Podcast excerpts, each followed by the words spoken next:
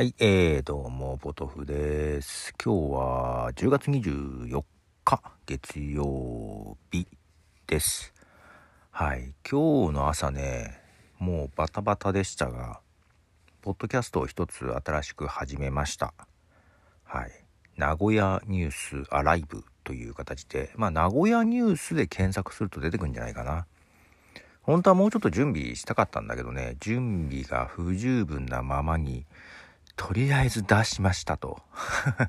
本当は予告編的なのも作りたかったんだけど、まあ、実は収録したネタがね、やばい。古くなると。そろそろもう出さなあかんって思ってね。まあ慌てて出しましたよ。でまあ2日に1回ぐらい、だから週3ぐらいは出したいなというものです。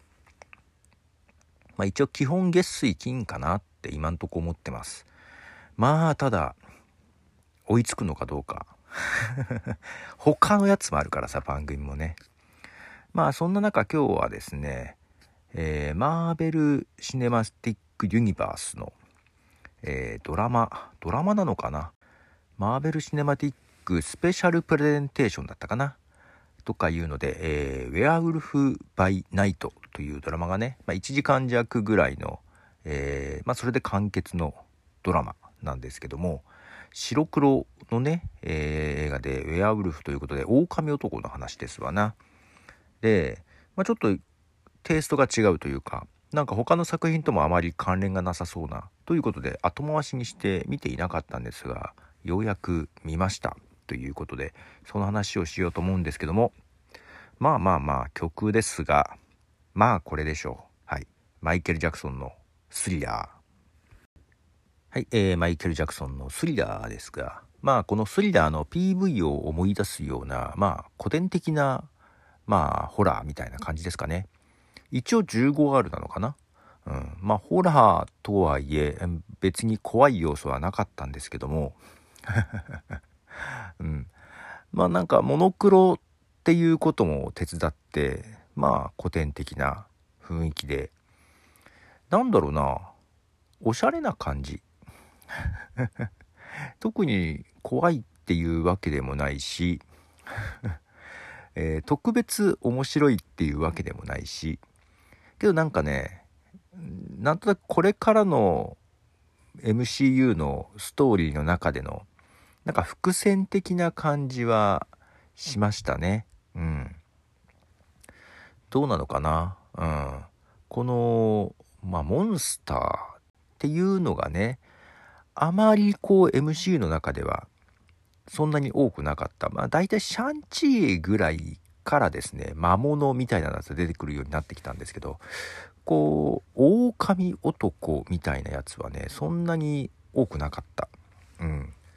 ちょっとね、その辺で、えーなんかそういう伏線的なところを感じるなと思いながら、はい、もう一曲かけましょう。ウォーレン・ゼボンで、ウェア・ウルブズ・オブ・ロンドン。はい、えー、ウォーレン・ゼボン、ウェアウルブズ・オブ・ロンドンですね。この曲も有名ですよね。はい、聞いたことある人は多いんじゃないかと思いますけど。さあ、このウェアウルフ・バイ・ナイト、えー実はコミックでは、このウェアウルフ・バイ・ナイトが少し前にやったドラマ、えームーンナイト、ね、ムーンナイトの初登場が確かこのウェアウルフ・バイ・ナイトという話だったような気がします。なので、まあ、今回はね特に絡みはなし。で、えームーンナイトの方でも特に他のね MCU のキャラクターとの絡みはなかったんですが今後絡み合っていくところが出てくるのかなと、うん、ちょっとダーク面というかホラー面な感じのねどちらもちょっとね今までの MCU よりはちょっと暴力描写もあるしみたいなところがねあってまあこれとあとなんだっけ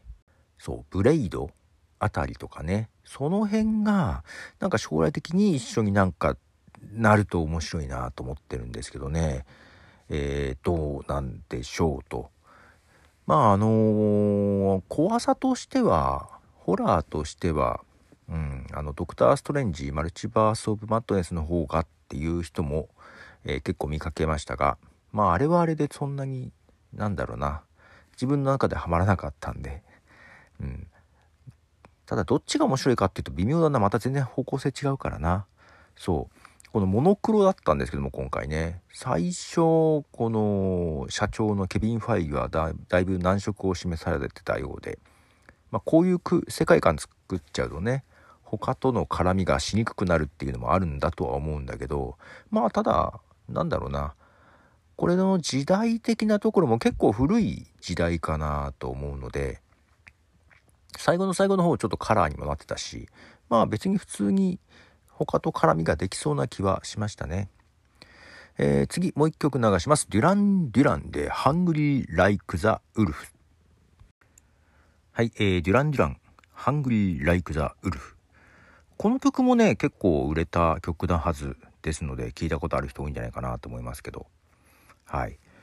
そう、で、今回のこの、ウェア・ウルフ・バイ・ナイト、監督がマイケル・ジアッチーノって書いてあって、嘘と思ってあの音楽やる人じゃんと思ってで同姓同名かなと思ったんですけど本当に彼でしたね、えー、マイケル・ジャッジーノはですねあの映画音楽とかをね結構やっていてあのスパイダーマン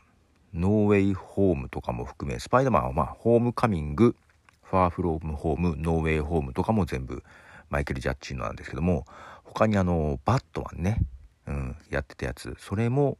マイケル・ジャッジのですね。あとね、バズ・ライトイヤーとかもそうだったんじゃないかな。うん。ね、この辺やっていて、あ、そう、あと、そう、ラブサンダーもマイケル・ジャッジのだったと思います。ね、だから今回の、やつも監督兼音楽みたいな感じだったみたいです。うん。まあ、だからまあ、おしゃれだね。それも含めてみたいな感じでしたね。そうか、監督もやるんだ。まあ、初監督みたいだったんですけどね。はい。結構あのー、そうケビン・ファイギにね白黒っていうのが本当に白黒じゃななきゃダメなのっていうふうに言われてたみたいでカラーと白黒と両方同時に撮ってたみたいですね単純にカラー撮って白黒にすればいいとかいうわけではないみたいね。はい。もう一曲最後にね、えー、曲を流します。フィオナ・アップルというアーティストの曲です。フィオナ・アップルの Where ウルフ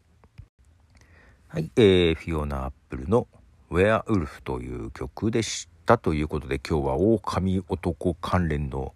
曲を4曲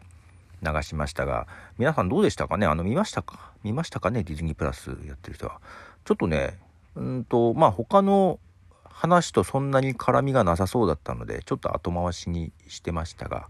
うん。まあ一応見といてよかったかなと思います。なんとなく 今後につながる気がするのでなんとなく見といてよかったかなと思いますけどね。はい。ということで今日は、ウェアウルフ・バイ・ナイトを見たということで、えー、狼男ウェアウルフ関連の曲ということを4曲流しましたということで、ポトフでした。じゃあね。